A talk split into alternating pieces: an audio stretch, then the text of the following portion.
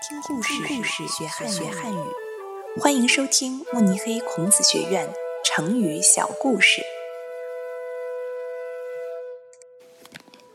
一鸣惊人。春秋时期，齐国的国君齐威王很聪明，但是他整天喝酒、玩乐，不关心国家，把所有事情。都交给大臣来处理。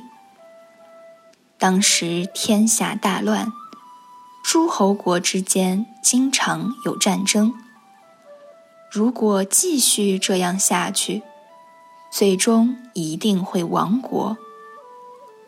大臣们见齐威王这样，都非常心急，却敢怒不敢言。于是。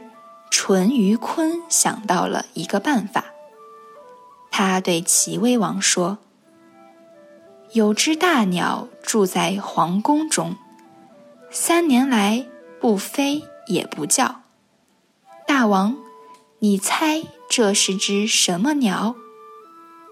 聪明的齐威王猜到淳于髡是在讽刺自己，很不服气地说。